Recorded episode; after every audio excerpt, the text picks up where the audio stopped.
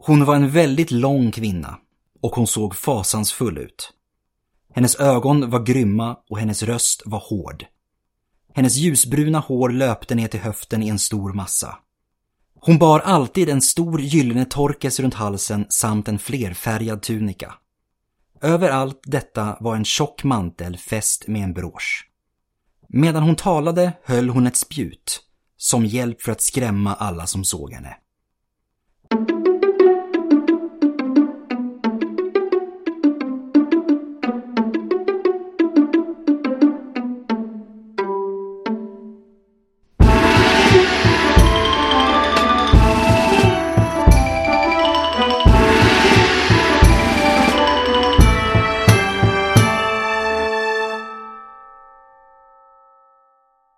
Hej och välkomna till ett nytt avsnitt av Podius Castus. Och det första avsnittet för hösten, dessutom. Vi är tillbaka. Yay! Woho! Woho! Och vi som sitter här idag, det är jag Adam. Jag Hanna. Och jag Emily. Och dagens avsnitt kommer att handla om... Jag skulle nog säga att det är kanske den topp 3 mest kända kvinnorna från antiken. Om vi... Cleopatra är nummer 1. Cleopatra är nummer 1. Ja, det tror jag. Jag skulle nog inte gå så långt ifrån alltså att den här är nummer 2. Sköna Helena då? Ja, fair enough. Men det är väl lite mer mytologi. Mytologi. Ja, fair enough. Historiska personer. Jag är inte helt... Kanske. Om inte annat för Storbritannien. Absolut, men jag tänker... Ja, men precis. Absolut, definitivt. Ja. Men innan vi... Jag tänkte säga Storbritannien och så tänkte jag säga britterna så bara... You know. Those people over there. De som inte är med oss längre. Och om det är någon som har gissat vem det är så är det... Så vi kommer fram till det sen. Kan vi säga. Ska inte avslöja någonting. Nej, vi ska inte avslöja. Okej, topp 3 mest kända. Och man har ju läst namnet på avsnittet. Ja, i färgen. Okej, ja. Det ska inte vara sådär. Jag försöker bygga någon sån här form av dramaturgi. Okej, förlåt. Anna vill bara förstöra. Vi kan ju säga vem det är också, det skadar ju inte. Vi kan säga, okej, det är Boudica. Nu har vi sagt det. Ja, jag bara tänker att man har klickat på avsnittet. Ja, så jo, absolut. Ja, det är ju... Ja, det är ju... Du har ju rätt. Vi tänker inte säga vem, gissa. Det är titta på avsnittet. Ja. Men, när Rom är ute och härjar i världen så har man främst 2 metoder för att härska över de ställen man erövrar, kort och gott. Och den ena är då att man ska projicera en bild av makt och styrka. Man ska visa sig så stark som möjligt. För att när allt kommer omkring så kan ju en legion bara strida på en plats åt gången. Men så länge man har en rätt placerat i området så kan man liksom hålla ett större område under sin kontroll ändå. Bara man har den på rätt plats. Men det handlar ju så här, the power of the mind. Ja, det är lite så här anseende. Alltså om folk tror att du är unbeatable... Då är du det. Ja, absolut. Det är samma som i sport. Allt handlar ju om så här, men gud, det där laget är ju jättebra, hur ska vi klara? Ja. Och, alltså hur man framställer sig. Ja. Och då har man hälften vunnit redan innan man har börjat. Ja. Men den andra metoden som då kanske man får se som väldigt mycket mer effektiv i längden, det är om att säkra stödet hos den lokala makteliten. Och det är det som man tänker att om den lokala eliten har mer att vinna på ett samarbete med Rom än vad de har på att göra motstånd mot Rom, så räknar man då med att dels kommer de då att vilja aktivt ha med Rom att göra och vilja alltså välvilligt inställa mot Rom. Och då kommer liksom den befolkningen som eliten styr över också att följa dem, deras exempel så att säga. Lite ge och ta. Lite så. Ja, så får man ju den lokala förankringen som man själv inte har. Nej. Ja. Och det ser man liksom på, vi har Germanien som exempel. Romarna förlorar i Germanien när man förlorar stödet hos den lokala eliten. Och sen kommer man aldrig tillbaka dit igen. Det är kört liksom. Men lär de sig något idag då? Det gjorde de ju inte. Är det någonting man lär sig av historien så är det att människor inte lär sig av historien. Ja, verkligen. Och romarna gjorde inte det heller. Och genom girighet och kanske till och med ren och skär dumhet som vi kommer komma in på sen, så var de även ytterst nära att förlora Britannien. Ja. Men det är ju också så här, bara för att du hade en högt uppsatt position inom militären i Rom betyder det inte att du var liksom... Cunning eller smart. Nej. Det är liksom nepotism all the way här. Du känner någon, din pappa kände någon, du har gett pengar till det här, du får den här titeln, kör i vind. Och sen är det ju liksom inte... Och lite kanske att man har köpt sin egna bild av sig själv. Man är oövervinnlig, så tror man det. Ja, men arrogansen är ju ganska hög, om man säger så. Ja. Verkligen. Men varför vill man ha Britannien då? Vad är poängen? Varför vill man ha Britannien? Britannien, om vi ska gå tillbaka liksom då, bara prata om själva ön och hur den figurerar i antiken. Så är den ju vida känd som en källa för tenn. Mm. Och tenn som bekant är en viktig ingrediens i vad då? Brons! Jag vet att Angelica pratar väl om det i sitt metallhantverksavsnitt. Yes. Bland annat. Ja, det gör hon. Öns kustlinje då, Britanniens, eller det som vi idag kallar för liksom, Storbritannien, hade utforskats redan under 300-talet före vår tideräkning av en grekisk geograf som heter Pytheas. Och det kan också ha utforskats redan under 400-talet, alltså 100 år tidigare, av en kartagisk expedition som leddes av sjöfararen Himilko, beroende på hur man vill uttala hans namn. Men för romarna, och då nu har vi kommit framåt i tiden, för det är ju liksom flera hundra år senare gentemot det här. Alltså nu rör vi oss på nästan första århundradet liksom, före vår tid. Det är ett par hundra år senare. Så är ju liksom ön till stor del mysteriet. Alltså det är mysteriernas land. Det är liksom precis på gränsen till den kända världen. Men så här, googla på en karta. Alltså googla så här på en antik karta. Ancient Roman map eller någonting. Alltså deras syn på världen är jätteintressant. Det är jättekul att titta på. Det är absolut. Och det är liksom, det har till och med gått så långt alltså under antiken just då att flera författare, antika författare, hävdade att ön till och med var en myt. Ja, för världen tog ju faktiskt slut där. Ja, men precis. Ja. Vi har liksom det världsomgärdande havet som går runt om alltihopa. Och sen har vi liksom en ö som helt plötsligt ska ligga någonstans mitt bort, alltså bortom alltihopa. Det gick inte ihop. Nej, det ska inte funka med hur världen skulle se ut. Nej. Och det var liksom många som menar att Pythias resa han hade bluffat. Han hade ljugit om att han hade hittat något. Och när man under antiken ser att någon ljuger, då är det fan illa. Alltså, om man tänker på så här, ja men historieskrivning då inom citattecken under antiken, det handlar ju basically om att försköna, piffa till lite siffror, överdriva. Och när någon då under antiken säger att det här är ren och skär lögn, då är det bad. Då tror man inte på det. Nej. Men romarna får ju kontakt med ön. Yes. Och det är... Our main man. Det är han. Julius. Stort H. Caesar. Gaius Julius Caesar himself. Salladen. Precis, exakt. Exakt så. Vet vi varför det kallas för Caesarsallad? Nej, ja, han tar så här, take the reins, han tar... Han är ju lite expeditionsaktig av sig och han är ju lite så erövrings... Han är ju Gallien. Aningen erövringsbelägen, så att han är ju i närheten. Så han tar sig till Britanniens sydkust år 55 före vår tideräkning.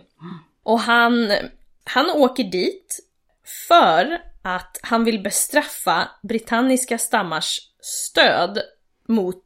Alltså de har stöttat gallerna, basically. Och då är det så här, det där ska ni inte hålla på med. Så... Nu ska jag minsann visa vad skåpet står. Precis. Absolut. Så det gjorde han. Eller trodde han att han skulle göra.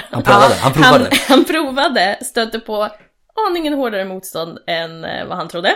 Ja. Och får faktiskt åka tillbaka till Gallien, alltså dagens Frankrike. Besegrad, och det är liksom när vi pratar Caesar och blir besegrad, det är så här wow. Ja, det gillar han ändå. Det gör han verkligen inte. Så att han åker tillbaka året därefter, alltså år 54. Och nu är det på allvar alltså. Nu är det så här, ingen lek, ingen liksom låtsas. Så han avancerar inåt, börjar etablera allianser med olika lokala stammar och får tribut, eller erhåller då tribut. Där har vi det där andra metoden också. Han försöker komma åt makteliten. Precis, och säga, för att i syvende och sist så vad vill han ha? Han vill ju ha pengar. Ja. För att han måste ju stötta upp. Det är ju i och med att den här tiden, det är romerska republiken, han är ju självfinansierad. Ja. Det hela hans krigsföretag i Gallien, det gör ju han helt på eget bevåg. Ja. Det är ju han som betalar för det, han som står för det. Så, och då för att kunna betala sina legionärer så behöver han pengar. Och då måste han få den här tributen från alla han stöter på. Och han måste också hålla på den här erövringsbelägringen. Han måste också hålla på att flytta på sin armé. För att är man kvar för länge, det funkar liksom inte. Utan hela den apparaturen funkar bara om man är i rörelse. Första metoden. Projicering av makt. Visar sig stark på alla positioner. Verkligen. Men det var lite oroligt i Gallien. Så att då var han till slut tvungen att överge Britannien och åka tillbaka. Och i Britannien så hade man då under den här perioden en total befolkningsmängd på omkring 1 till 4 miljoner invånare. Det är ganska lite då. Det är ganska lite med tanke på hur mycket som bor där nu. Ja. Modern tid. Eller liksom, vad är det?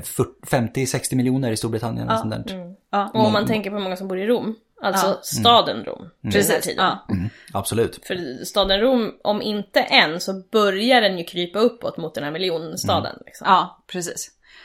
Och arkeologin, om man tittar på liksom arkeologi i Britannien, så visar man att öns ekonomi var grovt uppdelat då i låglands- och höglandszoner. Så att det liksom fanns en uppdelning, det var inte så enhetligt som man kanske tror. Och i lågländerna, alltså speciellt i sydöst, där dagens London ligger. Ja, där kunde man ju ha, eller fanns en bördig jord, så man kunde ha ett omfattande jordbruk. Och det var ganska goda kommunikationsled, det var lätt att ta sig fram och kontakten var ju då antagligen relativt tät. Men i högländerna, högre upp och mindre bördig jord, så var djurhållning vanligare. Mm. Det är absolut logiskt. Mm. Det är bara tänker på, alltså idag också på Wales. Ja. Det är får och getter de har där. Och det är ju framförallt där som romarna också sen får kontakt liksom. Och det är de högländerna oftast som man menar också. Ja, för det är liksom, marken är ju för ojämn, alltså det går inte... Mm. Nej, precis. Det går inte att odlas på samma sätt. Nej, och det är inte lika bördigt heller. Och här var ju då, alltså kommunikationslederna var ju inte lika etablerade. Inte lätt att ta sig. Nej, det var inte lätt att ta sig. Och de samhällen som fanns, de byggdes ju vanligtvis på höjder, vilket också är ganska logiskt. Mm. Och på de flesta ställen, alltså om vi tänker hela den antika världen mer eller mindre, man bygger något som är på gulle. Slänger upp en mur runt omkring. Ja. Det är det lättaste man kan göra. Ja. Det är lättast att försvara sig. Naturligt och skydd, som sagt. Vattnet rinner av och alla sådana. Man ser långt omkring sig. Ja, precis. Men i sydöst har man faktiskt börjat bygga på planmark. Alltså det finns ju inte så mycket, mycket höjder. Det finns inte så mycket höjder, men det också finns ju en anledning att ligga nära det jordbruk man håller med. Absolut. Ja, och sen är det också så här, Storbritannien, fine, du har massa olika stammar som säkert låg i luven på varandra. Men du har ju inte fram tills nu då stött på det här erövringsbenägenheten som resten av länderna, eller Europa, dagens Europa då stötte på. Ja, för ön var ju inte ett enat folk, utan det var ju massa olika stammar. Mm. Och de styrdes av kungar eller drottningar. Och enligt Tacitus, vår vän. Mm. Tacitus, same. Ja. Same. Det, alltså, där de twister det lärde också. Eller så, det är väl preferenser. Det är klassiskt latin, så ska det vara Tacitus. Ja. Jag tror att vi har kallat honom Tacitus innan. Men det blev Tacitus. Jag kommer säga Tacitus. Men båda är rätt. Ja, det är inte fel. Det ena är inte fel. Det är det inte. Men enligt honom så gjorde britterna, eller britannierna, ingen skillnad på kön när det gäller kungamakt. Sånt gillar vi. Och det var ju någonting lite anmärkningsvärt, för det såg man inte i Rom. Nej. Och det är därför, det är precis det, han anmärker det som en så här kuriosa grej liksom. Ja, precis, det är sån här, de märkliga där uppe liksom. Ja, har ni hört vad de gör? De låter kvinnor hålla på. Kan ni tänka er? Vad är det för något? Mm. Och sen då de här härskarna då, det som kungar, drottningar, är väl det som översättning. Det är också så här, översättningar, definition, alltså. Det beror helt på vad vi vill kalla dem. Ja.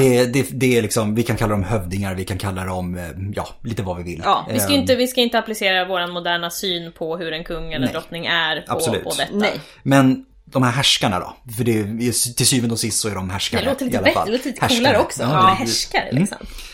De hade då direkt under sig då en elit, någon form av liksom, ska man säga, adel inom citationstecken, som precis som då den vanliga befolkningen, den lilla människan, levde ute i byar, där liksom man håller, till en stor del av marken håller man och sköter gemensamt. Mm. Ja.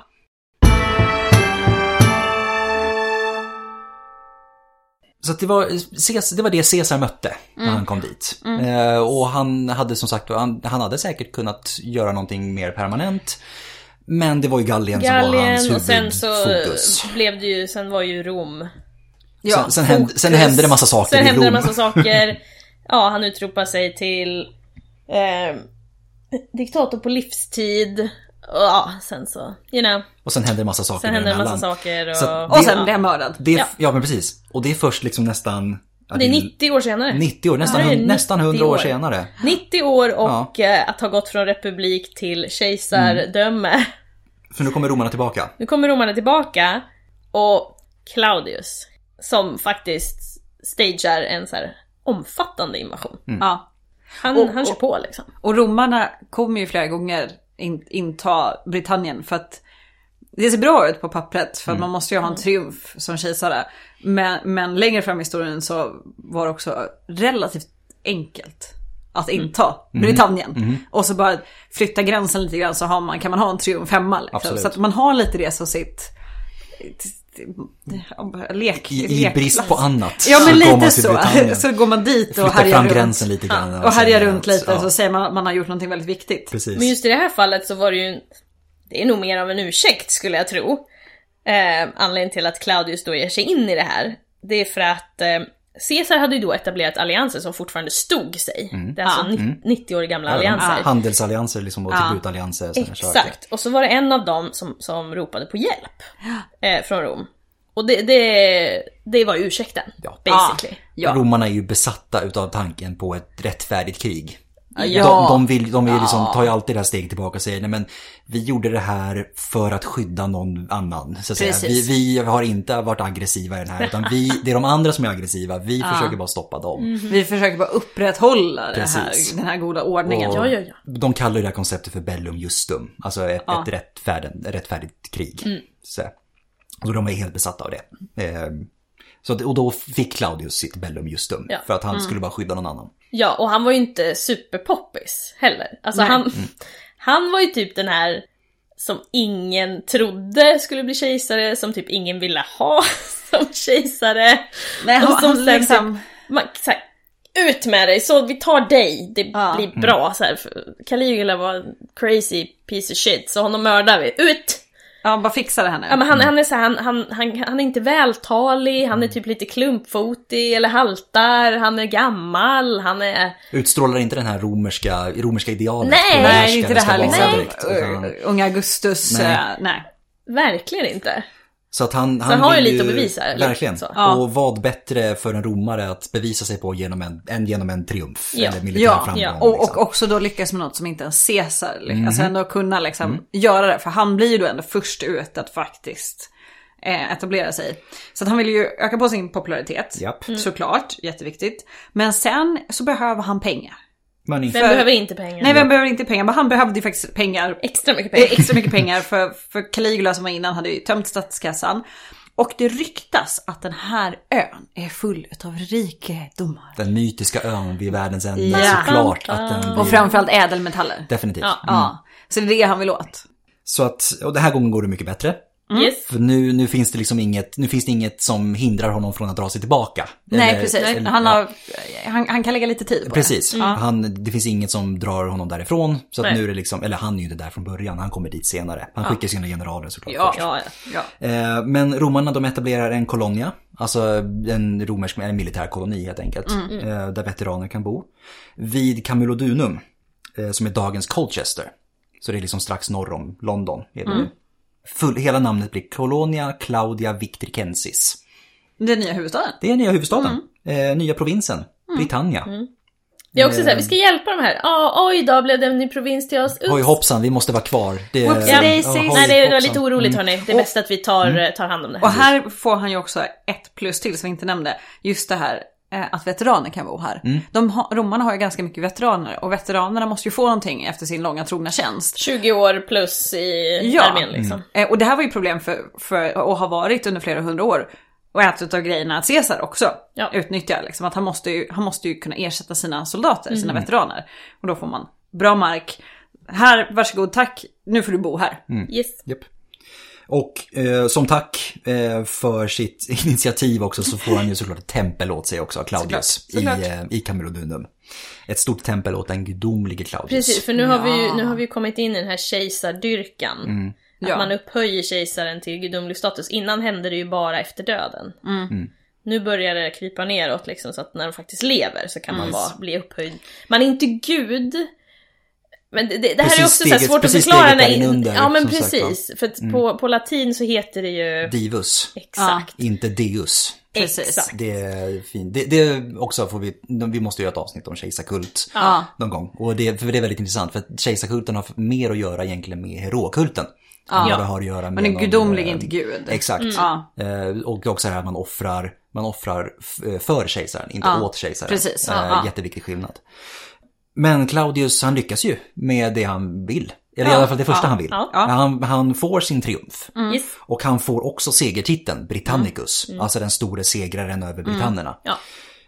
Men istället för att anta den själv, vad ska man säga, generös som han är, så ger han den istället åt sin son, Britannicus. Yes. Agrippina-avsnittet, tror jag. Agrippina-avsnittet, absolut. Där hon då lyckas få Nero att bli ny kejsare istället för Britannicus. Mm. Mm. Men vissa av de här britanniska stammarna då, till exempel Trinovanterna, som är ganska, vi kommer återkomma till dem också. Det är Trinovanterna som har landet runt omkring Camulodunum. Så att det är de som liksom nu helt plötsligt har de här blivit liksom värdar. De fick det i sitt knä. De har blivit värdar åt den romerska ockupationen. Och de hade till en början välkomnat romarna. För de fick ju i och med det här skydd mot andra stammar. De kunde ju leva relativt lugnt nu för att romarna var precis nästgårds. Liksom. Och de behövde liksom inte ta det initiativet själva, utan de kunde bara vänta på att romarna löste problemet. Precis. Lite så. Och flera av de här britanniska härskarna eller kungarna då hade dessutom noterat hur resultatet hade blivit i Gallien. Att de härskare i Gallien som hade varit snabba med att acceptera det nya läget då, med Rom som överhögheten, de hade också fått väldigt mycket för det. De hade dels fått fred för sitt område, fred för sitt folk, stor personlig rikedom och också politiska ämbeten. Caesar var väldigt snabb med att ta galliska ledare till senaten till exempel för att öka sitt eget stöd där. Ja, också. Alternativet är ju egentligen folkmord och utrotning och bli såld till slaveri. Och det var ju det som hände de andra. Så att då får man också, det är ju liksom så här, vad ska man säga, indirekt imperialism på något sätt, att se om du inte ser vad som händer de andra om du inte gör det här på något sätt. Men det är inte alla som känner så. Det är inte alla som känner så. Och 20 år senare, alltså på 60-talet är vi inne på nu. Så 20 år efter Claudius invasion så är det fortfarande oroligt i Britannien. För att alla hade inte tänkt precis som trinovanterna tänkte. Nej, för det är ju olika stammar. Det är ju det. Det är ju inte ett enat folk som är intagit, utan det är alla möjliga personer som har egna idéer, helt enkelt. Och det är också så, det är väldigt intressant då att de har inte lyckats knäcka den här nöten. Nej. Det är superintressant. Verkligen, för att alltså, kolla på Gallien, kolla på Germanien, där har man ändå hyfsad koll liksom. Och det gick väl hyfsat snabbt ändå liksom. Fan, lite fram och tillbaka och så här, men alltså, man kan inte knäcka det här. Nej. Och här, det har blivit en ordentlig huvudvärk för dem också. Jo, men riktigt jobbigt att man inte bara kan liksom, eftersom det är inte så mycket folk som jag sa, det är inte så många som bor här. Och så kan man inte få dem att ställa sig i ledet. Fasiken, skärp er! Och det är liksom, och det måste dessutom vara liksom så jobbigt, för att här har man firat en triumf, man är erövrat det, men det är liksom, vi kan aldrig liksom riktigt lugna ner, det går lite lugnare ner sig. Och det är liksom, det har letts relativt framgångsrika revolter mot romerskt styre om och vartannat. Och de här, men det är pinsamt. Ja, men det är pinsamt för dem. Och det som, jag tror det största huvudvärken kanske är att det här har kunnat blossa upp väldigt plötsligt även i områden som liksom man har varit i länge. Så att det spelar liksom ingen roll att du har varit, även fast du har hållit ett område 10 år, så kan det bara hux flux helt plötsligt bli en revolt. De är självständiga. Och det är liksom, de kan inte slappna av någonstans liksom. Och plus det så är romarna insett det här kanske inte värt besväret. Nej. För de här rikedomarna, de har man inte hittat. De fanns ju inte. Det fanns väl lite, men vad fan, det var ju inte, superlätt att få fram det. Det var inte något så här överflöd så att det regnade över dem. Nej, det var inte det man hade förväntat sig. Nej. Man hade målat upp den som var väldigt mycket mer. Och det man då ville ha, de här ädelmetallerna och pälsar och pärlor och så, det kan man ju lika gärna få på andra sätt som är mycket, mycket enklare i regionen där man har både en etablerad handel och mycket, mycket lugnare. Så både till pinsamt att man inte har lyckats, så inser man ju också någonstans att fasiken inte är värt det. Men man kan inte backa för det här anseendet. Liksom fasiken... Så lite så, och det, samtidigt så liksom, man lägger inte allt för mycket vikt vid det heller på något sätt, för att det är inte så att man bara fyller på legion efter legion, utan det är liksom, men de som är där får förklara sig bäst de kan, för att liksom, det är inte så viktigt egentligen det här. Och det är någonstans där också man tycker att det är pinsamt liksom. Men precis, men man kan inte bara dra sig ur heller. Men då vid 60-talets början så finns det en ståthållare i Britannien som styr provinsen, som heter Gaius Suetonius Paulinus. Och han hade haft en föregångare vars policy var att sätta hårt mot hårt när det kom till att hantera provinsen. Det var liksom inte snack om att prata, utan det var bara svärdet på en gång. Liksom. Och Suetonius då, han hade fört ett ganska framgångsrikt fälttåg mot Silurerna, som är en stam i det som idag är Wales. Så han är liksom borta i den västra delen av provinsen nu och härjar. Och han hade nu vänt sin uppmärksamhet mot druiderna som fanns på ön Mona, som idag är känd som Anglesey i nordvästra Wales. Mm. Och druiderna då, det var en central del i det brittanniska samhället. Och de fungerade bland annat som auktoriteter inom religion, juridik och politik. Och från Mona då, den här ön, så uppmanade druiderna till aktivt motstånd mot Rom. Mm. Och det här kan man inte tolerera. Det här är ju liksom fel. Sen är det också så här, hur schysst är det mot det är så här, stammarna, de så här hänger på varje ord druiderna säger, för det är de som har kontakt med gudarna och det är de som är liksom auktoriteter. Så bara, men gör uppror hörni. Mm. Och så blir man slaktad eller så, alltså. Och de sitter där på sin ö och pekar och säger, men fortsätt. Och det är också lite så här, den arrogansen är ganska... Mm. Men då romarna gör som romare gör. Ja. Så att Suetonius, ståthållaren, han är borta med legionerna borta i Wales. Men spänningarna var ju dessutom höga i då det tidigare nämnda Trinovanternas land. De som var kompisar, ja. Kring Camulodunum, huvudstaden. Mm. För att det visar sig att de här romerska veteranerna som bosatt sig i den här kolonin och Camulodunum, de lever rövare. För de får ju inte det betalt de tycker att de ska få. Nej. De hade väntat sig mer. Så att de tar det de vill från landsbygden. Yep. Och gör precis vad de vill. De dödar alla som gör motstånd och verkligen ökar på spänningarna ytterligare. Och det är inte jättekul för ståthållarna och för Rom heller, för att det blir också en del i den här huvudvärken. Här är de egna som dessutom orsakar. Ja, men precis. Man vill ju bara att det ska funka. Ja. Och dessutom så hade romarna gjort ett sed att utse lokala ledare som präster i kejsarkulten till den gudomlige Claudius då. Och det är för att knyta dem liksom närmare sig själva. Som vi pratade om i kristendomsavsnittet, va? Det här är just det här med att visa trohet mot Rom och visa trohet mot kejsaren och den här biten. Ja.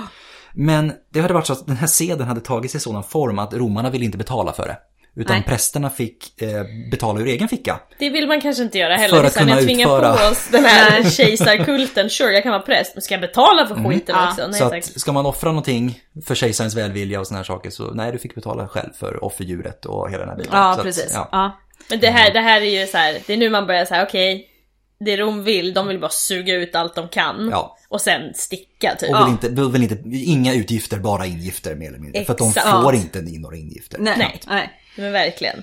Och Suetonius då, som sagt, förutom då suga ut allt de kan, men hur mycket ära kan jag få på det här? Hur mycket cred passa på, kan jag bara samla på mig? Vinn så mycket som möjligt, gör mig så stort namn som möjligt. Ja, men verkligen. Så det här är ju, alltså...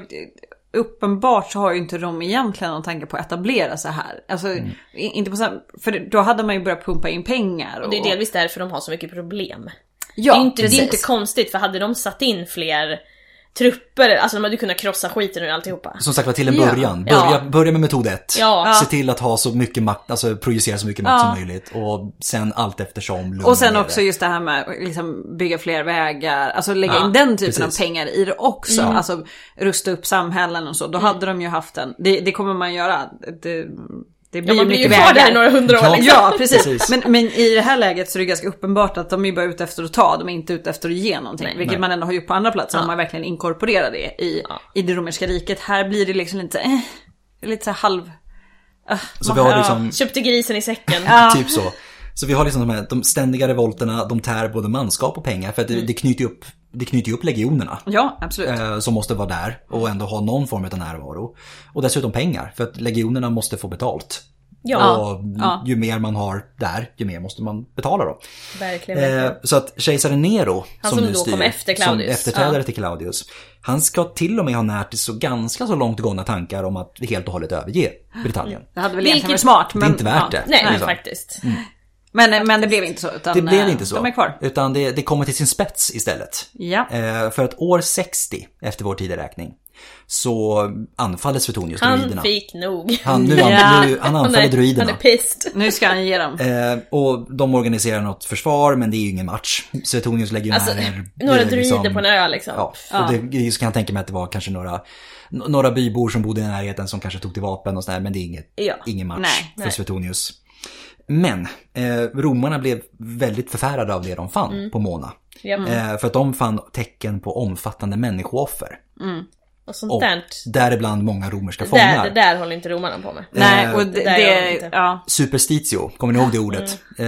Det är ju verkligen vad det här är för romarna. Kan inte du förklara snabbt igen? Superstitio, romarna gör då skillnad på religio och superstitio. Där religio är god praxis när det kommer till alltså religiöst utövande, och superstitio är dålig praxis. Det är det som sen blir superstition. Exakt, ja, och religio är det som sen blir religion. Ja, precis. Eller religion för den delen på svenska. Så det är liksom, det de gör där är dåligt. Det är fel. Mycket fel. Ja. Och det straffar de dem för genom att utplåna hela ön på liv. Ja. De gör en liksom Gud och Jericho. Alltså, det är bara jämna med marken. Ja. Man skulle kunna tänka sig att anfalla den här heliga ön, anfalla druiderna, skulle bli det som fick droppen att brinna över i den här britanniska bägaren. Ja, men det värsta skulle fortfarande komma. Ja. För det är ju så att på den från Suetonius sett då motsatta sidan av Britannien, i Ikenernas land, en annan stam, så det är som ungefär det som är dagens Suffolk och Norfolk, så har kungen dött. Antingen år 60 eller 61, lite oklart. Men där är kring, precis i början av 60-talet. Ja. Tacitus kallar honom för Prasutagus, och Tacitus är också den enda bevarande antika källan som namnger den här kungen. Tacitus är bra, hörni. Tacitus är bra. Han är bra. Vi gillar honom väldigt mycket. Och Prasutagus då, han hade varit en av de här britanniska kungarna som ställt sig på Roms sida, och det hade ikenerna tjänat väldigt mycket på. De kontrollerade stora landområden, och de hade också fått väldigt goda handelskontakter med Gallien. Så det var ju precis det här då som vi pratade om, att om du ställer dig på Roms sida då får du väldigt fina resultat av det. Yep. Och han hade listat ut en plan för liksom behålla det här. Så att han har ju tänkt ut att han vet att den kommer dö, för det gör alla människor. Och då har han delat upp sitt arv, sin makt, på, ska man säga, 2 delar.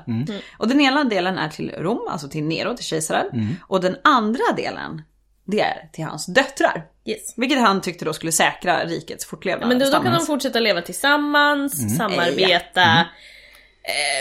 Det kommer bli jättebra. Trodde han. Också så här, känner du Rom? Typ så.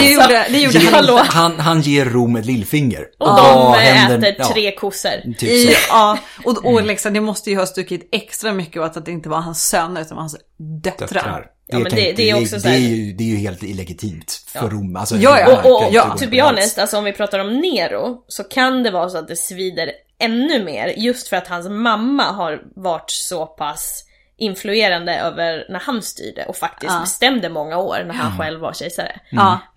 Det här är spekulation från min sida, men det skulle kunna vara. För jag menar, i Rom så en kvinna som har makten på det här sättet, det kommer man ju se upprepade gånger i historien, hur de ser på kvinnor som har makt. Det är ju liksom, det är fruktansvärt. Ja, de snackar så mycket skit så det finns inte om de här kvinnorna. Ja, precis, för det stör ju deras romerska manlighet. Vilket är liksom väldigt mycket bygger på det. Så att det måste ju ha, inte bara att han har delat upp makten, vilket de måste tycka är jättekonstigt, så har han också gett det till sina döttrar, vilket måste de vara känt. Det går ganska fort där, för att inom ett par dagar då efter att han har dött så får ikenerna besök av en Catus Decianus som var Britanniens prokurator. Och en prokurator. Han ansvarar då för de finansiella affärerna i provinsen. Och ståthållarna då, de sköter det här juridiska militära. Och det är Suetonius som vi vet. Ja, exakt. Vi vet ju inte exakt vad som sker här. Och det är lite olika i de olika källorna. Men en möjlighet, det är att romarna kan ha feltolkat det här testamentet med flit. Och såg i ikenernas land som sitt eget, alltså som ett som romerskt. De hade ju skänkt åt kejsaren. Ja, visst, precis. Det var då det deras. Eller då att de trodde att de hade större handlingsrätt än vad de egentligen hade. Och de är inte dumma. Så det troliga är ju att de bara, vi vet precis, men vi tänker ta det här ändå. Ja, skulle jag säga. Och scenario nummer 2, det är att Decianus hade direkt order från just Rom, från kejsaren. Prasutagus, han ska ha varit skyldig pengar till Seneca, alltså den romerska filosofen och en av Neros främsta rådgivare. Precis. Och var skyldig pengar, det är lite så här känsligt då, om lite du går och dör. Och Prasutagus änka då, hon kunde ju inte samla ihop pengar. Inte så mycket som behövs. Inte så mycket som behövs. Och då är det som romarna, du får ingen respit där. Liksom. Nej. Så då bara, nej, men då tar vi ett land. Så bara... Ja. Mm. Du kan inte betala tillbaka. Ja. Nej. Då så. Så att oavsett då hur, var, när det här skedde så fick vi ett resultat. Decianus, han bara, nej men det här är vårt land nu. Nej mitt. Så, it's ours. Och han ser dessutom, förutom då att han bara säger okej, vi har lyckats få landet nu, men då kan vi ändå gå, kan passa på att gå plus på ovanpå det. För vad vet vi om romarna i Britannien? Eller hur? Vi vill bara ha in saker. Exakt, så det han gör är att han tar alla tillgångar från eliten och stora delar av befolkningen säljer han in i slaveri.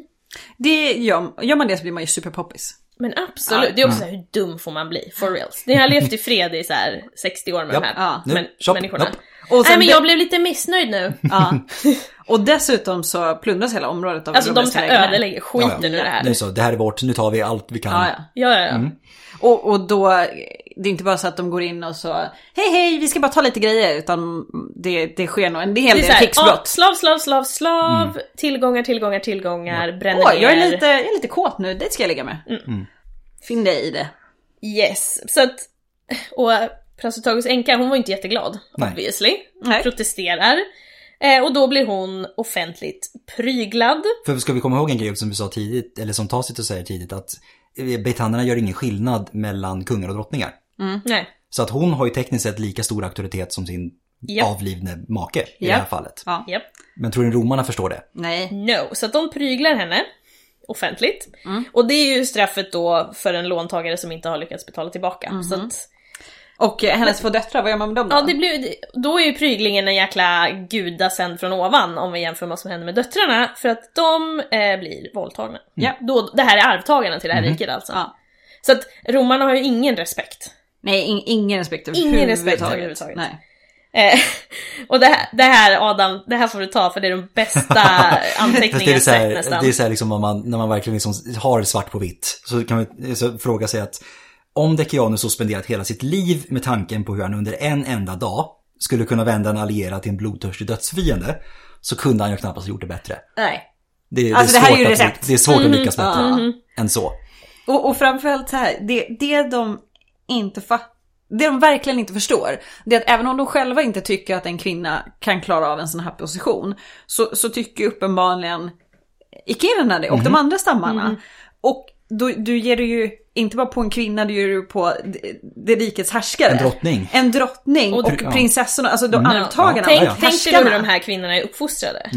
Det är inte det här alltså, som Agrippina då som har fått kämpa emot ström så har varit annorlunda som kvinna för att hon ville ha makt och det ses som negativt. De här är liksom uppfostrade till att bli kungar eller vad man ska säga. Det är samma härskare. Premisser. De är uppfostrade till att bli härskare. Förstå då, när du som änka har blivit pryglad av de här jävla romarna. Och dina döttrar blir våldtagna.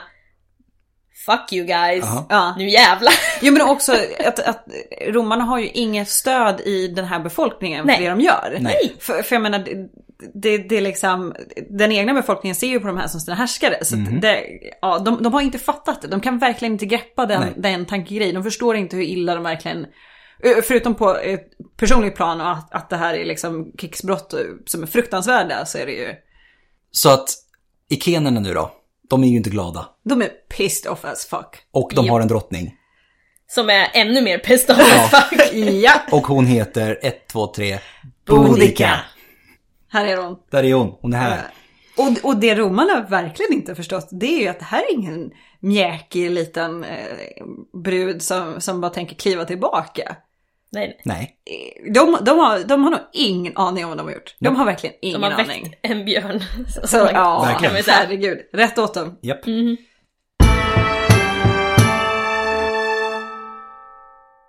Ska vi switcha fokus lite grann nu och prata lite grann om Boudica? För nu är hon ju här. Nu är hon äntligen vår huvudperson. Yes. Och vi har då 2 huvudsakliga antika källor som specifikt behandlar henne. Och det är då det som vi redan har varit inne på. Historikern Publius Cornelius Tacitus. Och han lever cirka 50-60-120 efter vår tidräkning.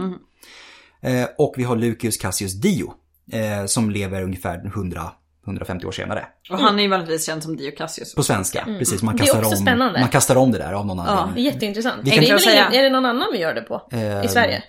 Bra fråga. Det kan vi återkomma till. Ja, det måste jag kolla. Så han är ju mycket senare. Han är ju långt efter det faktiskt har hänt. Det är absolut. Ja, det är han ju. Tacitus är ju relativt nära i tid. Ja, precis. Han är ju lite närmare. Precis. Han nämner Boudica i 2 av sina verk. Dels annalerna, som då är liksom årskrönikorna, årsböckerna, brukar de också kallas. Som är lite senare. Som skrivs 115-117. Och då är vi alltså 40 år 40, senare, ja, ish, 45, ish, precis. Ja. 50. Och också i Agricola, som skrivs redan 98, alltså strax innan 100 efter. Så det är bara 30 år senare, lite drygt. Och det här är ju... I den antika världen relativt nära i tid. Absolut. Ja. Får man ändå säga. För tyvärr är ju det problemet. Vi har jättemycket fantastiska skrivna källor. Men ofta ligger de väldigt långt efter. Det finns undantag. Men det här får man ju räkna som ganska nära i tid. Vilket gör ju att möjligheterna för att det är korrekt är ju mycket, mycket större. Och det bästa med Tacitus i det här är ju att han har ju faktiskt ett ögonvittne. Ja. Till allt det här. Och det är hans svärfar. Den eponyme Gnaeus Julius Agricola. Ja. Som tjänstgjorde i Britannien som militärtribun under Suetonius. Så att han var där. Han kunde faktiskt berätta för Tacitus hur det var. Och för att vara antiken är alltså typ så nära man kommer. Det går inte att komma mycket närmare. Annat än att typ Tukideres som faktiskt stred i Peloponnesiska kriget. Precis, själv. Det går inte att komma mycket närmare. Så att han får man ju ändå räkna som en bra källa. Tacitus är en god källa. Han är en god källa. Och vi har sen Dio Cassius, som i fortsättningen vi kan kalla honom för Dio. Det räcker gott. Som då publicerade sitt verk mer än 100 år efter Boudicas revolt. Han är endast känd från ett epitom, alltså en förkortad version, en sammanfattning mer eller mindre, som skrevs i Konstantinopel under 1000-talet. Så det är ännu längre. Ännu längre. Ja, det var ju nästan ett årtusende senare. Liksom. Och Dio, han för faktiskt fram en betydande mängd information som inte finns hos Tacitus. Så att där förespråkar man att liksom även använt sig av andra numera förlorade källor. För såklart så var det fler som skrev om det här. Absolut. Ja. Och flera som skrev liksom i samtiden om någonting också. Absolut. Det är bara att de inte finns bevarade. Precis. Men det är allmänt accepterat att Dios redogörelse är baserad på Tacitus. Men han förenklar vissa delar av händelseförloppet. Till exempel tar han inte med den här pryglingen och våldtäkterna utav döttrarna. Det är bara Tacitus som har den som sagt. Ja. Istället så fokuserar Dio främst på de finansiella aspekterna. Och det var det här scenariot med Seneca och lånet och hela den här biten. Precis, och att man då konfiskerar elitens tillgång. Exakt, precis. Och det blir ju också levebrödet. Det är ju inte bara att man tar liksom deras guldsmycken. Man tar ju... land såklart och även djur om man har djurhållning. Allting av ekonomiskt värde. Precis, och då har man ju ingenting kvar att leva på. Nej. Att leva av, liksom. Och återigen om vi då tänker Rom och det patriarkala i det hela, då var det inte kanske värt att nämna att de blev våldtagna tyckte han. Nej, även fast precis. Det är kanske det som gjorde att de revolterade så kraftigt som de gjorde. Vilket är... Det är inte alls otroligt. Men Tacitus beskriver ju faktiskt Boudica som ett offer för den romerska hänsynslöshet. Och... Han är väl väldigt sympatisk. Ja, det är också. Han är väldigt ovanligt. Men det är kanske för att han har det här ögonvittnet. Att det kanske blir... Att hon kanske blir mänsklig, för det har man ju, eller man har ju romarna oftast en tendens att man försöker dehumanisera fiender och framförallt kvinnor för att det liksom, en kvinna måste vara en svår fiende, alltså att annars blir det pinsamt att segra över dem, samtidigt så kan de inte vara en riktig fiende för en kvinna, alltså man hamnar i en väldigt dubbeltydighet där man ska beskriva dem som källor och då är enklast att dehumanisera. Det är precis detsamma med Cleopatra och Agrippina. Precis, absolut. Men till skillnad från Cleopatra så gör Tacitus något ganska intressant för att han fokuserar snarare på Boudicas roll som fri kvinna i det här än som hennes roll som drottning. Och det är ytterligare då... Och då kan man tänka sig att är det ett medvetet drag av Tacitus istället för att förminska henne då i hans ögon. För drottningar är ju inte som Kleopatra. Hon råkar ut för den. Ja men precis. Romarna är faktiskt allergiska mot monarki eller vad man ska säga. De kan ta ut sin kung. Och dessutom kvinnliga kungar om man säger så. Så att, är det här då liksom, kan man tänka sig medvetet drag för att undvika de här negativa konnotationerna som drottningar generellt sett hade i den romerska världen av Tacitus. Ja, för han framhåller henne som sinnemillen för mod. Så att det gör faktiskt den här källan. Alltså det är ganska spännande för att det är ändå en kvinna som beskrivs på det här sättet. Vilket, som ändå i romerska ögon får positivt. Ja, precis. Och då, eller spontant kan jag tänka att då måste det vara en sjuhelsikes kvinna. Ja. För att hon till och med har övertygat dem som ändå, man har så mycket negativa fördomar mot en kvinna i den positionen. Och så blir man så imponerad att det liksom kryper ner i källorna. Det trista är ju att vi vet ingenting om henne. Nej. Som, precis som de flesta andra kvinnor. Så även då Agrippina till exempel, som ändå har skrivit saker själva, har vi något bevarat? Nej. Och männen då som pratar om kvinnorna, de skiter ju i hur de har levt. Ja. Alltså så och det finns ju inte några andra källor, alltså det är ju de romerska källorna. Det finns ju inte några... Det finns väldigt lite skrivna källor från Britannien som inte är romerskt. Liksom, det finns ingenting. Och sen inte, återigen, som om vi går tillbaka till kristendomen-avsnittet, de källorna vi har om Jesus, historiska Jesus, det är inte viktigt. Nej. I de här historiska källorna, det är inte viktigt för dem hur han har levt. Nej. Det struntar man i. Ja, men det här som vi vill veta, när föddes, vad döptes, vad hade de för utbildning, det är oftast inte så relevant. Det är inte det man är intresserad av. Man är intresserad av den här episoden. Det som de före var liksom inte... Och det är precis, hon dyker upp när hon blir relevant. Ja, precis. Och då dyker hon upp som Prasutagus änka, mamma till de här två döttrarna. Ja. Och sen blir hon den här alltså ledaren för den här revolten då, som blir. Men hennes namn kan vi faktiskt... Vi vet ju hennes namn. Ja. Och, vi vet ju faktiskt inte döttrarnas namn, ska bara säga. Nej, precis. Döttrarna är onämnda. Tyvärr. Till namn i alla fall. Ja. Så det är bara hennes namn vi har. Så vi kan ju luska lite grann i just namnet. Vad det är för någonting. Och det kan vara relaterat med det keltiska Boudica. Jag har kanske inte sagt det uttryckligen, men britannerna är ju vad man brukar... Alltså kelter. Den här liksom, paraplybeteckningen på den här typen utav folk. Den keltiska Boudica, med G istället för K, som är då en krigisk gudinna vars namn delade element med ord som stridande och seger. Så antingen liksom en krigs- eller segergudinna liksom. Och det gör att hon blir jämförbar med den romerska segergudinnan Victoria. Precis.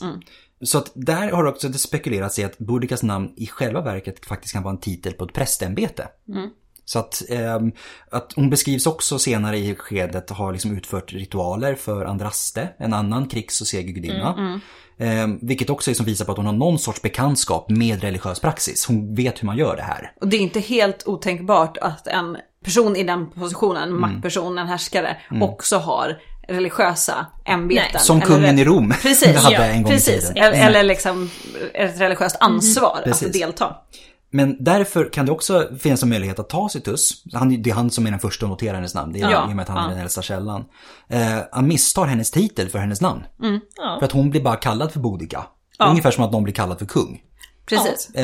Och tänker sig att men hon heter Boudica. Men nej, det är hennes ämbete istället. En möjlighet. Så att därför, vid sidan om sin status som drottning, så kan hon också ha varit ett av sitt folks främsta kontakter med gudavärlden. Precis. Och det ger ju bara, det är också en auktoritet som romarna inte riktigt begriper i sådana fall. Och om det var så, då blir det ännu värre det romarna har gjort. Och alltså det blir ju liksom det blir lager på lager. Ja, men det är som att prygla gudarna. I sådana fall. Ja. Och man ska verkligen inte underskatta tro på gudar. Nej. Alltså, och den gemenskapen som skapas kring det. Men också bara det här, vi vet ju att när man själv är ute och reser så man är aldrig så svensk som man är utanför rikets gränser. För så är det. Och kommer någon och skadar ens egna, oavsett man var vänner innan, så, alltså, det slår ju hårt. Men det är lite liksom såhär, jag får slå min bror men du får inte slå min bror. Ja, men det är verkligen så. Typ så. Och här har ju romarna gjort fruktansvärda grejer. Och inte bara mot en person utan mot alla. Och sen då ytterst mot de härskarna som...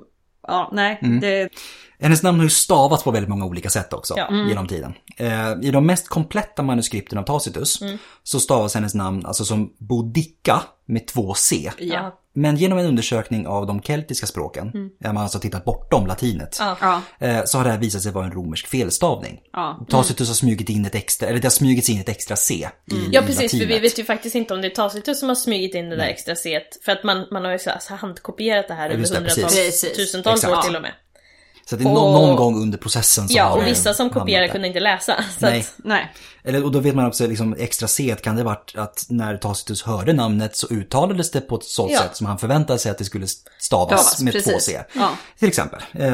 Sen har ju också andra felstavningar figurerat. Den mest förekommande är Boadicea. Mm. Alltså där ett A har smugits in istället för U. Ja. Och ett extra C har blivit ett E istället. Ja. Så att det är också lite liksom blandat olika där. Men det och det är ofta så både C kan man ju höra idag. Absolut. Ja. Men nu, det förefaller nu som att alltså, gängs uppfattning är att det mest korrekta är Boudica. Ja. Så B-O-U-D-I-K-A. Ja. Eller C, beroende på hur latiniserad man vill vara. Exakt. I det. Men att det är den kortade varianten som gäller. Det är också föreslagits, om man tittar närmare på de keltiska språken, att hennes namn härstammar från adjektivet Boudica. Vilket inte är helt omöjligt. Nej. Som betyder segerrik. Som i sin tur härstammar från ordet boda, som betyder seger. Och då kan man tänka sig att namnet på latin nästan direkt kan översättas till Victoria. Ja, och det gillar ju romarna. Det har vi pratat om också. Ja. Ja. Men det här öppnar också upp för möjligheten att hennes namn i själva verket är en hederstitel. Som hon har fått av britannerna. Den segerrika. Det är hon där borta, den segerrika. Boudica, där borta. I stil med typ Maximus eller Britannicus för den delen. Och då har hon ju förmodligen fått det namnet senare. Efter hela revolt. Så att hon kanske inte ens hette Boudica. Och det här är det ändå vi vet om henne. Vi vet att hon var kvinna, att hon var änka, att hon var mamma. Och att hon kallas det för det här. Det skulle ju faktiskt förklara en hel del då. Att om hon får det namnet av britannerna, romarna packar upp det, då är det inte så konstigt att man inte vet något om henne innan, för hon hette något annat. Men precis. Ja, exakt. De letar efter fel namn. Om de ens letar det är inte ens säkert. Precis.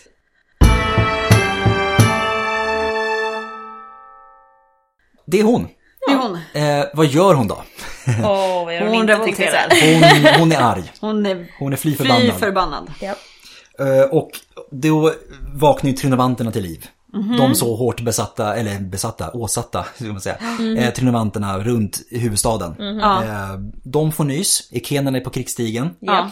Och de tänker att nej, vet ni vad, vi hänger på. Vi ska inte heller underskatta då så här the power in numbers typ grejen. Men ni kör, vi kör också. Nu kör vi gör en gemensam sak. Så tillsammans så riktar de nu hela sin uppmärksamhet mot Camulodunum, som är den provinsiella huvudstaden. Och vi vet ju att vart är Suetonius någonstans? På andra sidan ön. Vart är legionerna någonstans? På andra sidan ön. Med Suetonius. Så vad händer då med staden Camulodunum? Den är ju inte... Den är försvaret. Den blir borta. Nej. Och dessutom så har de knappt några försvarsverk. För att vart ligger staden någonstans? Jo, i ett allierat område. Och då har man inte tänkt att det behövs inga murar. Rom hade inga stadsmurar fram till 270-talet efter. Nej, och vad är det man säger? Håll din vän nära och håll dina fiender närmare. Och det har man inte riktigt tänkt på. Och vilka är det som bygger försvarsverk? Det är legionärerna.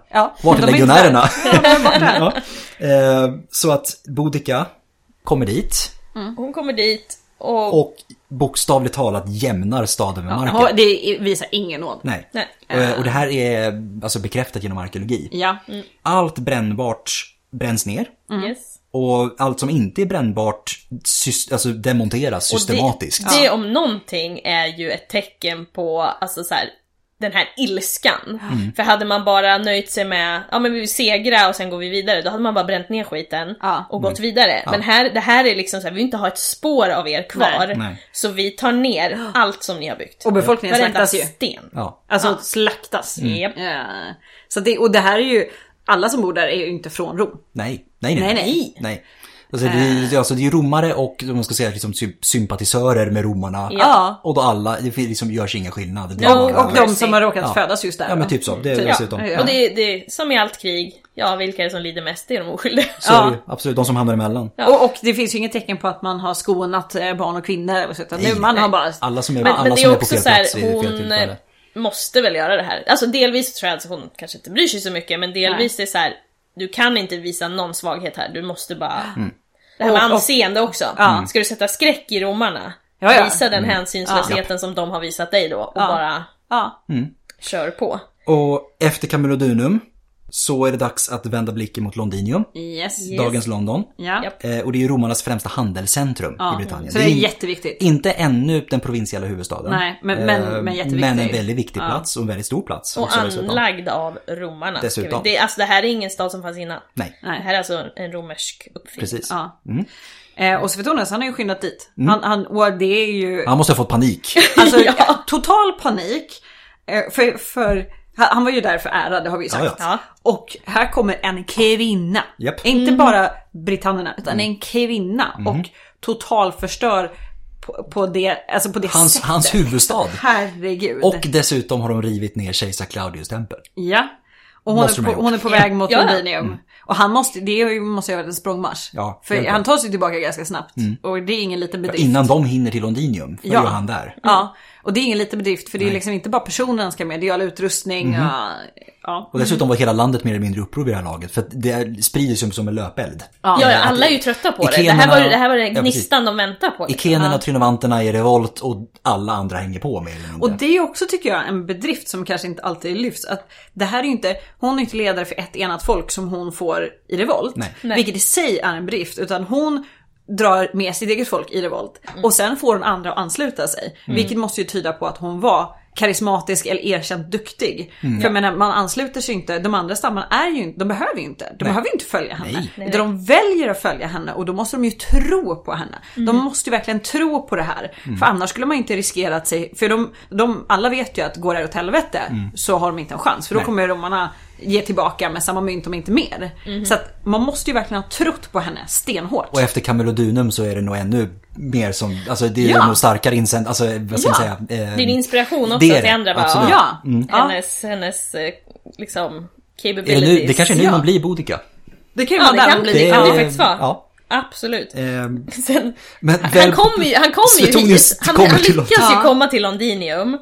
Och upptäcker då att Decianus, ni vet han som startade hela det här på en halv dag. Han har ju då stuckit. Alltså han är en pantomimskurk. Han drog till Gallien. Jag ser honom framför mig i en filmatisering. Alltså han är som pantomimskurk. Ja, men det är så här, han har liksom så här, vänt alla emot sig. Se till att en hel stad har blivit slaktad. Och istället då för att så här, förbereda Londinium för attack. Nej. Han har alltså stuckit. Så att han har flytt till Gallien. Suetonius upptäcker då att det finns ingen förberedelse för försvar. Nej. Vilket då leder till att Suetonius, han måste ju erkänna Londinium som oförsvarbar. Ja. För han är ju ändå liksom en duktig militärstrateg. Han fattar att det här är kört. Liksom. Så han överger ju stan. Och han säger att ska jag ha någon chans att vinna så är det inte här. Nej. Ja. För att vi kan inte försvara staden, och vi är för få. För att, och då kommer vi förlora alla mannar, och då har vi ingen chans. Och man måste vara medveten om att romarna är ju inte så många i det här fallet. Nej, utan, det ska vi, återigen, precis, de har inte pumpat in några resurser här. Nej. De är ju väldigt, väldigt vältränade, men de har ju, deras sätt att strida fungerar ju, de strider på ett visst sätt. Ja, liksom. Vi kommer återkomma till det senare och vi kommer också. Precis. Och han gör ju ett klokt beslut. Ja. Det finns ju ingen idé att försöka hålla Londinium. Han, efter den här språngmarschen så säger han, nej, vi sticker. Vi lämnar igen. Det är inte värt det. Så Boudica är ju då fri och sen bara slå ner med hammaren. Japp. Och Tacitus, han säger ju att hon vill ju inte ta några fångar här inte. Utan britannierna var superinställda på att bara, vi ska döda alla romare, alla sympatisörer som kommer i vår väg. Sen har vi Dio, som är lite mer grafisk i sin beskrivning. Det här är jäkligt intressant, för frågan är hur mycket det här stämmer. Det här är ju inte Tacitus som sagt, utan det här har ju Dio fått från andra källor. Ja, så jag är lite så här, för återigen då, hon är kvinna. Så det han säger är att det var speciellt elitens kvinnor som råkade illa ut när hon tar sig an Londinium. Och att de hade spänts upp nakna, fått sina bröst avskurna och sen fastsydda på sina läppar och sen spetsats på pålar. Är det här en romersk, vad ska man säga, överdrift? Eller det är verkligen det jag också undrar. Visar på vilket monster hon är, att hon ger sig på kvinnor på det sättet. Och eftersom det inte finns med i Tacitus, så är det lite... Precis. Det blir lite monster över henne. Då, liksom. Och sen har de den här storslagna festen efter de har bränt ner staden. Liksom. Boudica offrar åt Andraste i den här segergudinnan. Men liksom också spä på lite här. Liksom att medan elitens kvinnor sitter för uppspända på pålen så festar britannerna liksom, världens, att de äter och dricker. Och, liksom, och ska vi vara petiga, så hur många har romarna korsfest? Ja, typ. Alltså, absolut. De ska ju inte peka finger. Nej. Ja. Och man jämnar ju Londinium med marken. Typ precis som Camulodunum, samma öde. Och faktiskt att bränderna i Londinium brann så starkt så att det bildas ett lager av bränd lera runt husen. Alltså det är så varmt så att man bränner lera. det blir en ugn. Och det lagret är ju faktiskt synligt om man gräver. Idag fortfarande. Ja, precis. Mm. Så det är alltså ungefär 4 meter under Londons nuvarande gatunivå så kan man se det här lagret. Brandlagret, ja, från Boudica som sagt. Ja. Så att Londinium är borta, Camulodunum är borta. Men både Tacitus och Dio är ganska tydliga med att det här är Roms misslyckande. Ja, och det är jättespännande. De är väldigt kritiska mot Rom i det här fallet. Men det är också ett, återigen, det här är ett sätt att ta dig ifrån fienden. Det är det. För då är det så att säga, när det var vi som var dåliga, det är inte de som är bra. Utan, nej, men vi var dåliga här. För då har inte fienden faktiskt fått någon typ av framgång egentligen. För att Rom var inte så bra. Nej. Samtidigt som det är ganska stort att erkänna ett eget misslyckande. Ja, det är. För det är ju romarna inte så bra. Men vad var alternativet? Ja, men precis. Det är skitbra och hon vann. Ja.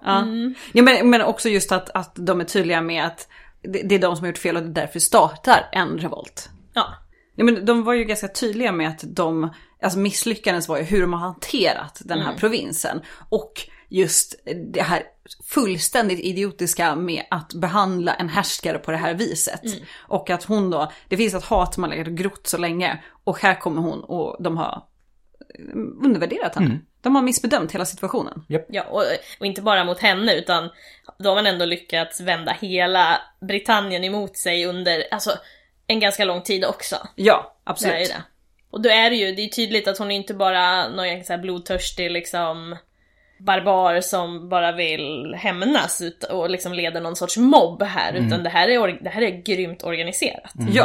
Det är hon har kontroll över de här och hon var väldigt noga, hon var inte dum Det är så här, fine, vi bränner ner alltihopa men först så plundrar vi allt.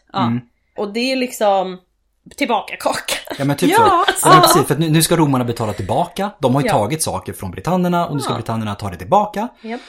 Men det är också det att de har plundrat väldigt mycket silver. För att är det någonting som vi pratade om tidigare, man hade ju hoppet om ädelmetallerna. Och är det någonting man faktiskt lyckas bryta så är det silver. Och det här silvret som Boudica nu beslagtar från romarna, eller tar tillbaka från romarna, smälter man ner och präglar till mynt. Och med de här mynten så finansierar hon sen sitt uppror. Så att hon är lite också det här självförsörjande på något sätt. Och hon lyckas ju faktiskt förhindra att hennes armé bryts upp i mindre rövarband. Hon lyckas med det som man i Rom inte har lyckats med, att hålla sina soldater i schack. Att de inte ska hålla på för under plundran. För det hon gör är att hon intar de här städerna och hon tömmer dem på det värdefulla. Sen jämnar hon dem med marken så romarna inte kan få fäste där igen. För att det ska ju sägas också att det är inte få människor hon leder just nu. Nej. Utan det moderna uppskattningar är att det är det är uppemot 100,000 som är i rörelse. Och återigen, det är inte ett enat folk från början som hon var härskare över från början. Utan det tillströmmar ju folk som faktiskt har andra ledare men sällar sig till henne. Precis. Så att den makten hon har och kontrollen hon har över dem är ju mer imponerande än den som motsvarar man har på Roms sida. Vilket tycket bör poängteras. Vi har en stad kvar som ska jämnas med marken och det är Verulamium som är dagens St. Albans. Samma öde, Camulodunum, Londinium, Verulamium. Uppskattas att mellan 70 och 80,000 romare och sympatisörer då får sätta livet till de här tre städerna. Men Boudica är hon är inte nöjd. Visar inga tecken på att ge upp, sluta. För att dessutom så har hennes revolt nu fått ett eget momentum. I och med att de då har taken up arms eller om man ska säga tagit till vapen. Så, och då ska vi tänka på att det här är ett jordbrukssamhälle. De har alltså inte kunnat odla. För att alla har varit iväg och bråkat med romarna. Så att, nu kan man inte stoppa heller. Även om hon skulle varit nöjd, låt säga att hon var nöjd. Du kan inte stoppa här för då svälter folk ihjäl. Man har ingenting att falla tillbaka på. Och så det är verkligen allt eller ingenting nu. Och det är ju samma problem som man har, den romerska armén har. Man måste vara i ständig rörelse hela tiden. Och hon inser ju också att hon kan inte göra någon halvmesyr här. För att bara ger hon sig så kommer ju revanschen eller det romarna ska ge tillbaka kommer ju vara mycket, mycket värre. Utan hon måste få en total seger. Hon måste slänga ut dem så de kan försvara Britanniens gräns. Annars, för att det ska lyckas. Ja, annars är hon körd. Annars är alla körda. Precis, det är allt eller inget. Det är verkligen allt eller inget.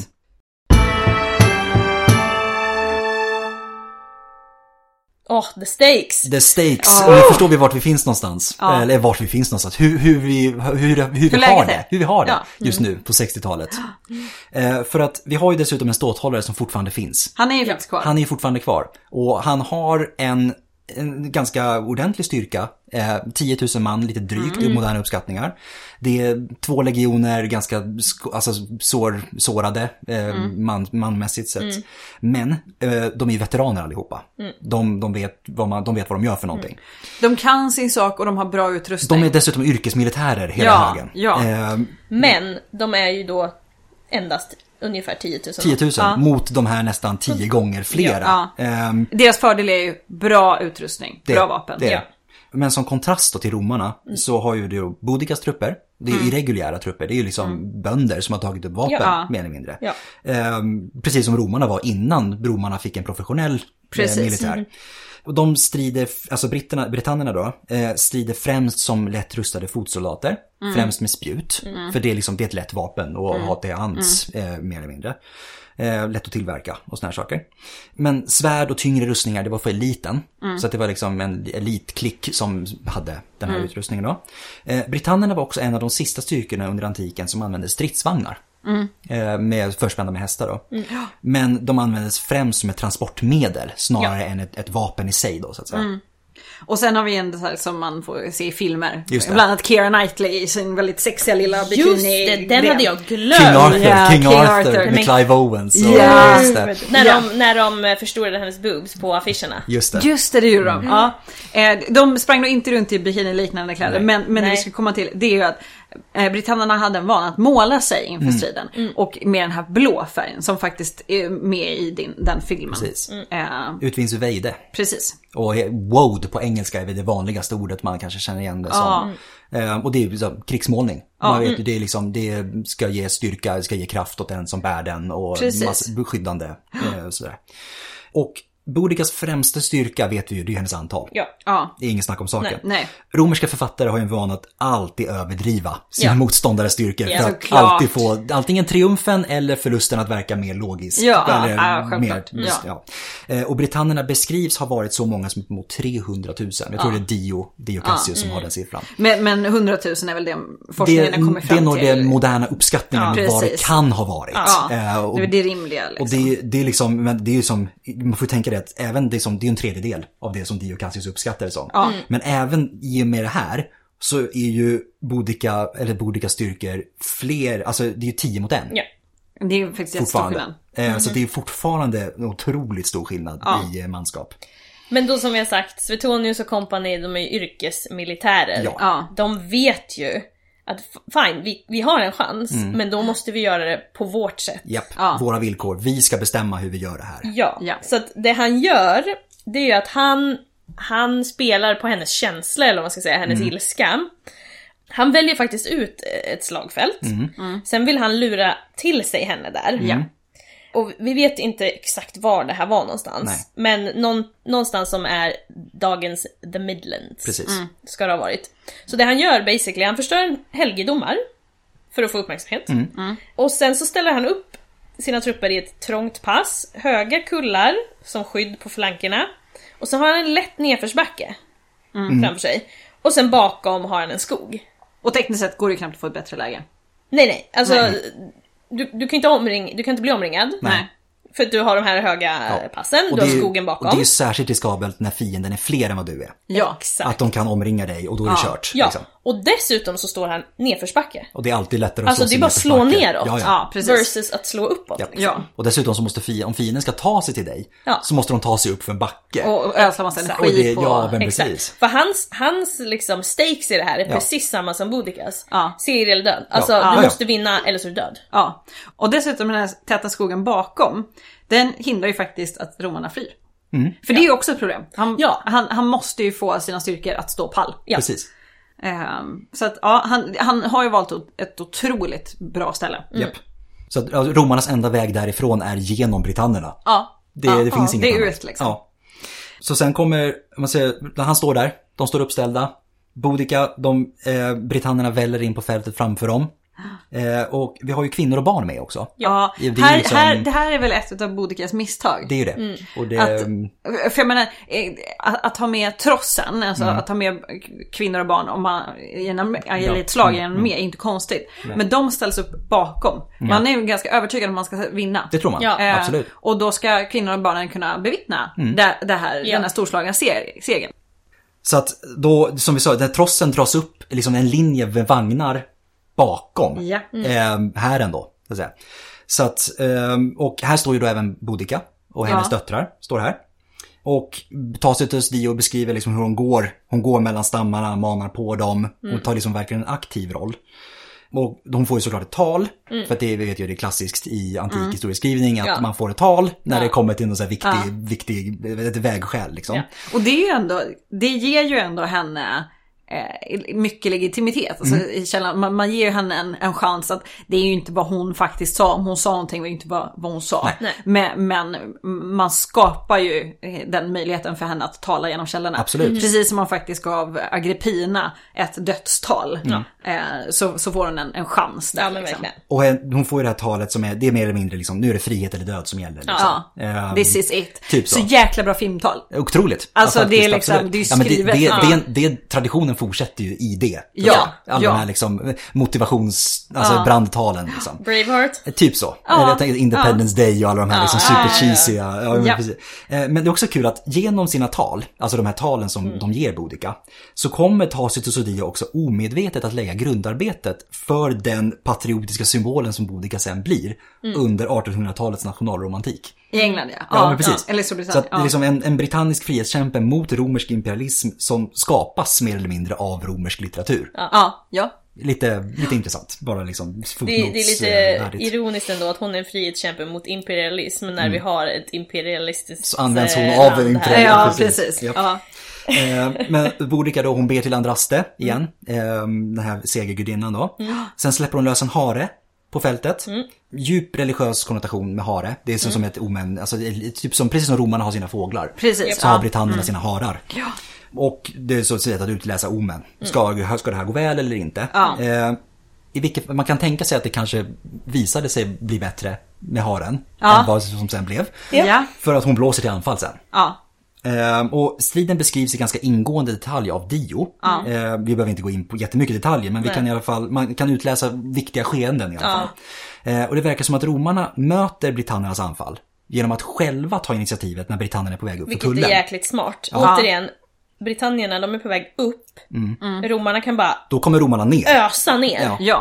De hinner inte stanna knappt. Liksom. Nej. Och det sägs också det att romarna liksom, de formerade sig liksom i kilar. Som två liksom, trianglar. Liksom, som... Och de återigen, de är yrkesmilitärer. De är vana vid det här. Och den träningen står de ju så extremt väl till pass i det här skeendet. Dio beskriver romarnas anfall som så brutalt att de nästan bryter helt igenom britannierna på vägen ner. Förstå, och då, det här är liksom ett smalt pass också.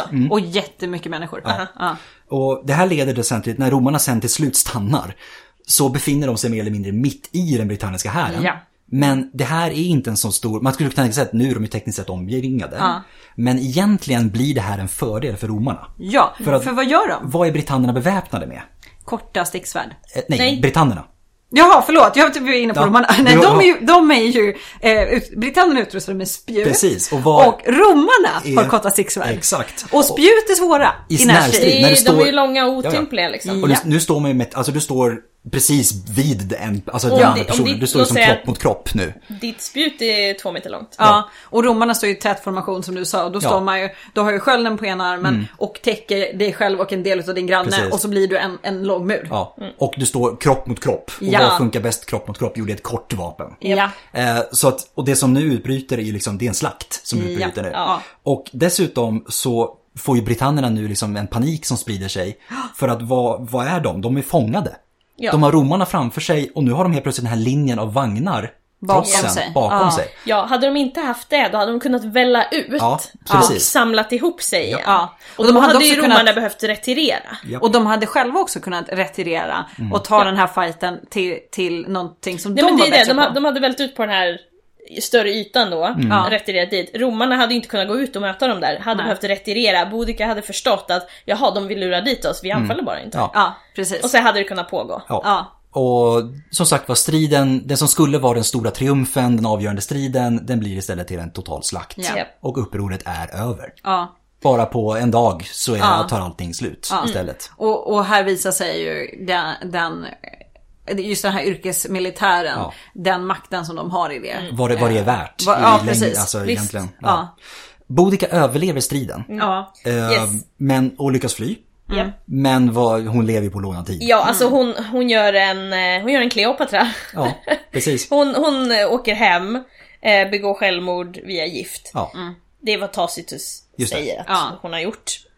I annalerna. Ja. Men i Agricola, som då skrivs 20 år tidigare, då säger han ingenting om det här så kallade självmordet. Så att... Då tänker man att det här är någonting antingen som han har utvecklat själv för att få en bättre story på det. Eller så har han fått en annan källa som beskrivit det här och då tagit in det i en senare skede. Dio skriver ju bara att hon blev sjuk och dog och sen att hon då fick en storslagen begravning av Britannierna. Ja. Så att han skriver inte något så här detaljerat. Eller liksom. Sammanfattningsvis är det att hon dör kort efter. För hon tas ju inte med i triumftåg i Rom. Och det hade hon gjort annars. Och det hade ju, eller borde ha kommit ner i källorna. Absolut. Så att hon borde ha dött på brittisk mark. Det är inte helt otroligt att hon har begått självmord. Nej, det är ju faktiskt inte. Eller att hon har blivit skadad och dött utav en infektionssjukdom. Jag ska säga att hennes döttrars öde är också okänt. Ja. Döttrarna har ju troligtvis varit med henne under den här perioden. Ja, för säkert varit också liksom varit med som, vad ska man säga, någonting att samla sig runt. Ja, men för de är ju arvtagare. De är ju nästa härskare. Och dessutom spela på liksom, den oförrätten som har åsamkat. Absolut. De, och liksom, visa på det. Här är mina döttrar, typ. Mm. Liksom. Det absolut. Det. Men det kan man tänka sig att om hon begick självmord via gift så dog säkert döttrarna tillsammans med henne. Ja, antagligen. I sådana fall. Ja, det enda som är värre än döden är att bli tillfångatagen av romarna. Liksom. Ja, typ så. Ja, och för det finns ju ingenting i källorna att döttrarna heller hade tagit sig i triumf. Så de lär ju också ha dött på brittisk mark. Absolut. Ja.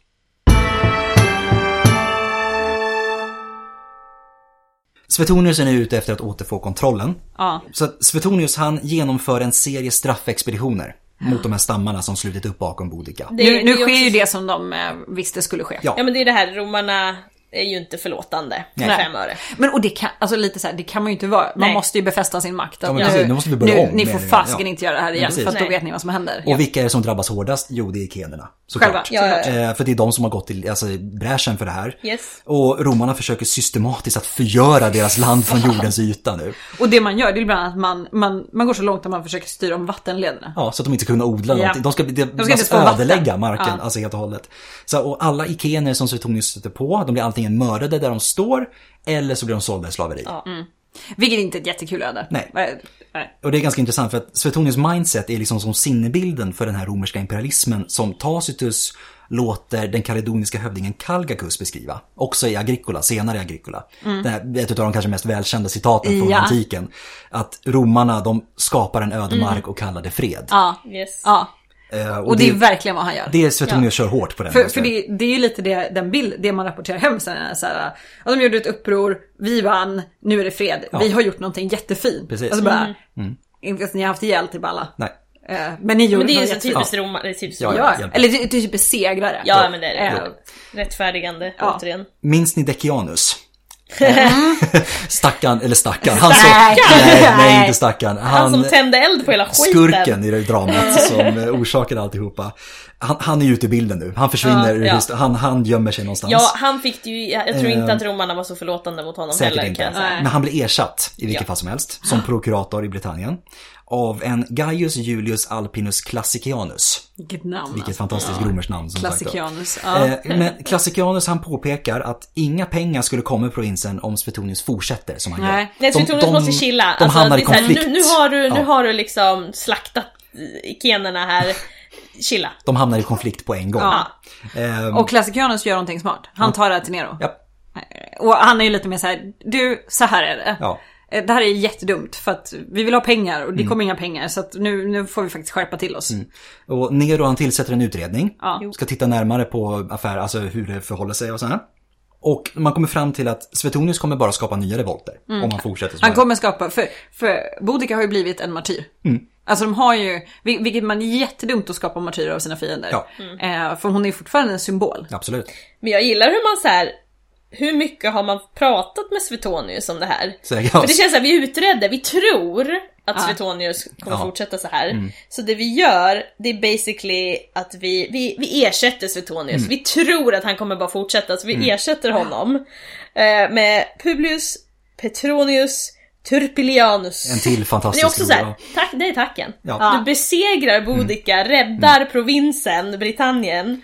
Ska säga det att han fick inget, han fick liksom inte, vad ska man säga, kan jag bara den engelska titeln, dishonorable discharge, vet ni vad jag menar? Han blev inte liksom, alltså, vad ska jag säga, förnedrad i sitt avtackning. Nej, men han blev inte belönad för att han blev liksom bara, vi flyttar bara lite grann på det. Vi sätter det här för jag kan säga så här, hade han förlorat, då hade han nog fått en säkert, alltså dishonorable discharge. Då hade det varit falla på svärdet. Och däremot 10,000 man mot 100,000 lyckas besegra dem, och det är tacken. Men å andra sidan är det ju väldigt smart, för det här är ju så extremt infekterat.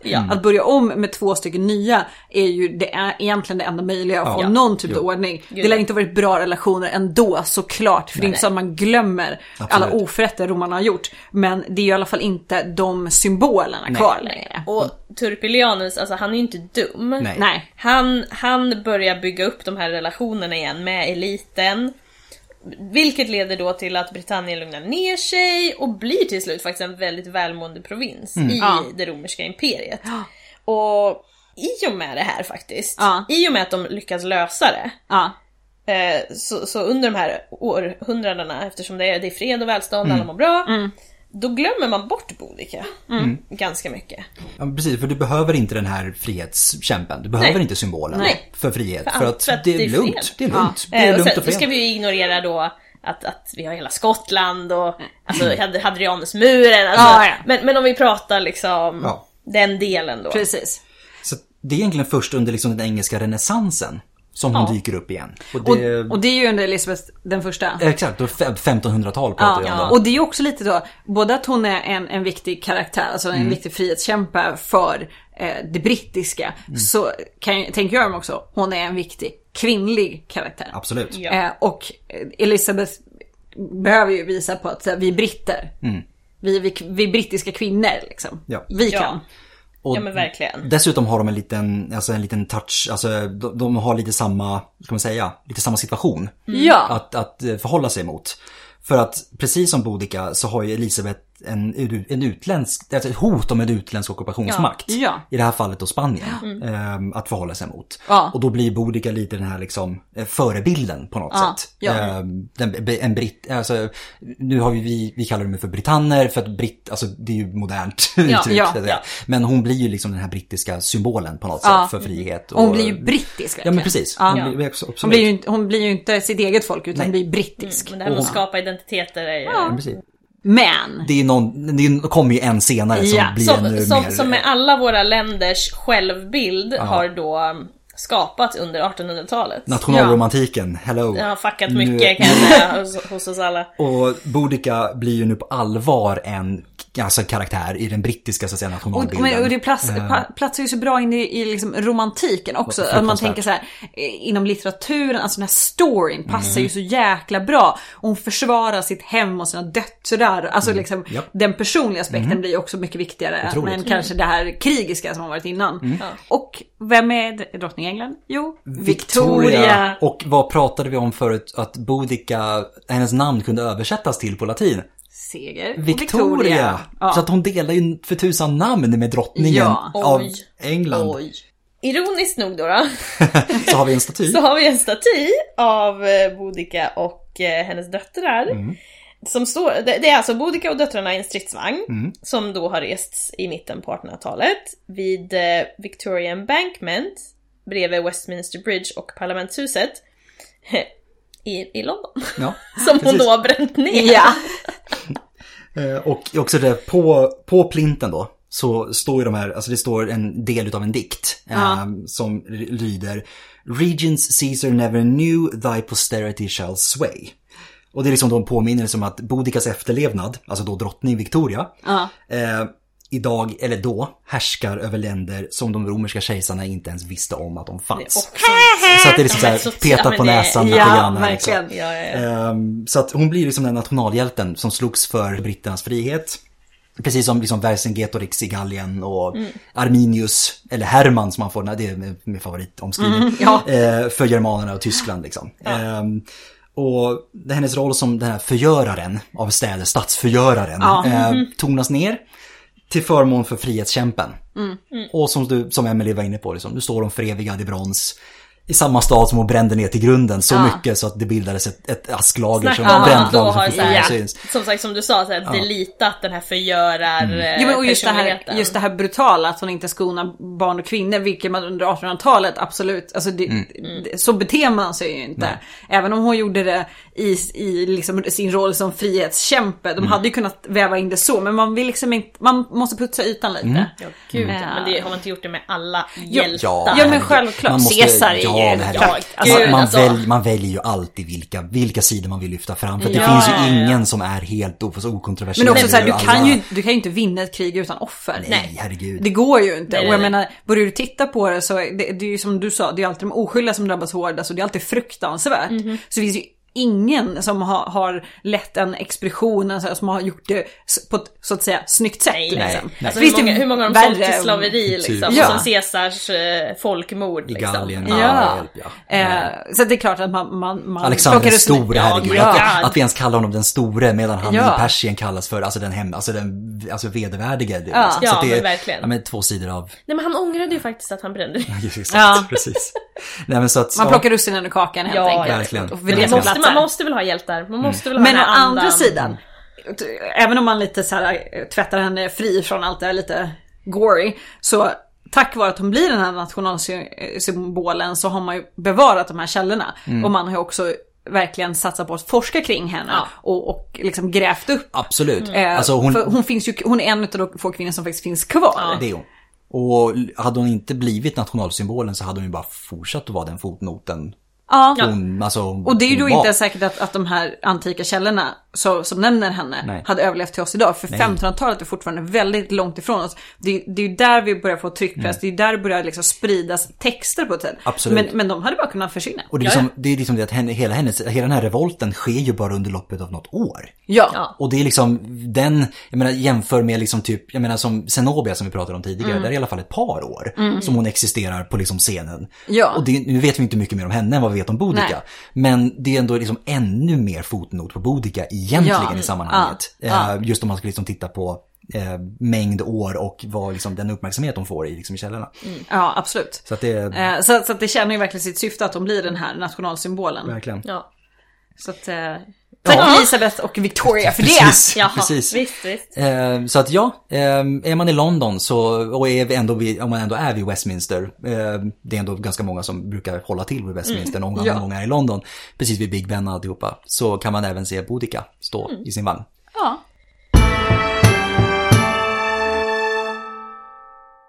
Så att det var väl Boudica. Ja. Det var Boudica, hennes revolt och Britannien, i alla fall i början. Av romersk närvaro och alltihopa. Det var, som sagt, det var allt för oss för den här gången. Och vill ni komma i kontakt med oss, har ni frågor, funderingar eller vill önska ett ämne, så kan ni alltid höra av oss till oss på podiuscastus@gmail.com eller skriva till oss på Instagram eller Facebook. Och ni får också jättegärna gå in och trycka på den här lilla tummen upp eller like där ni lyssnar på oss. Det hjälper oss jättemycket. Tills dess säger vi tack för oss. Tack för oss, eller säger vi tack för idag? Tack för idag! Alltid! Tack för idag! Och på återhörande. Vi tar igen. Och tills dess så säger vi tack för idag och på återhörande.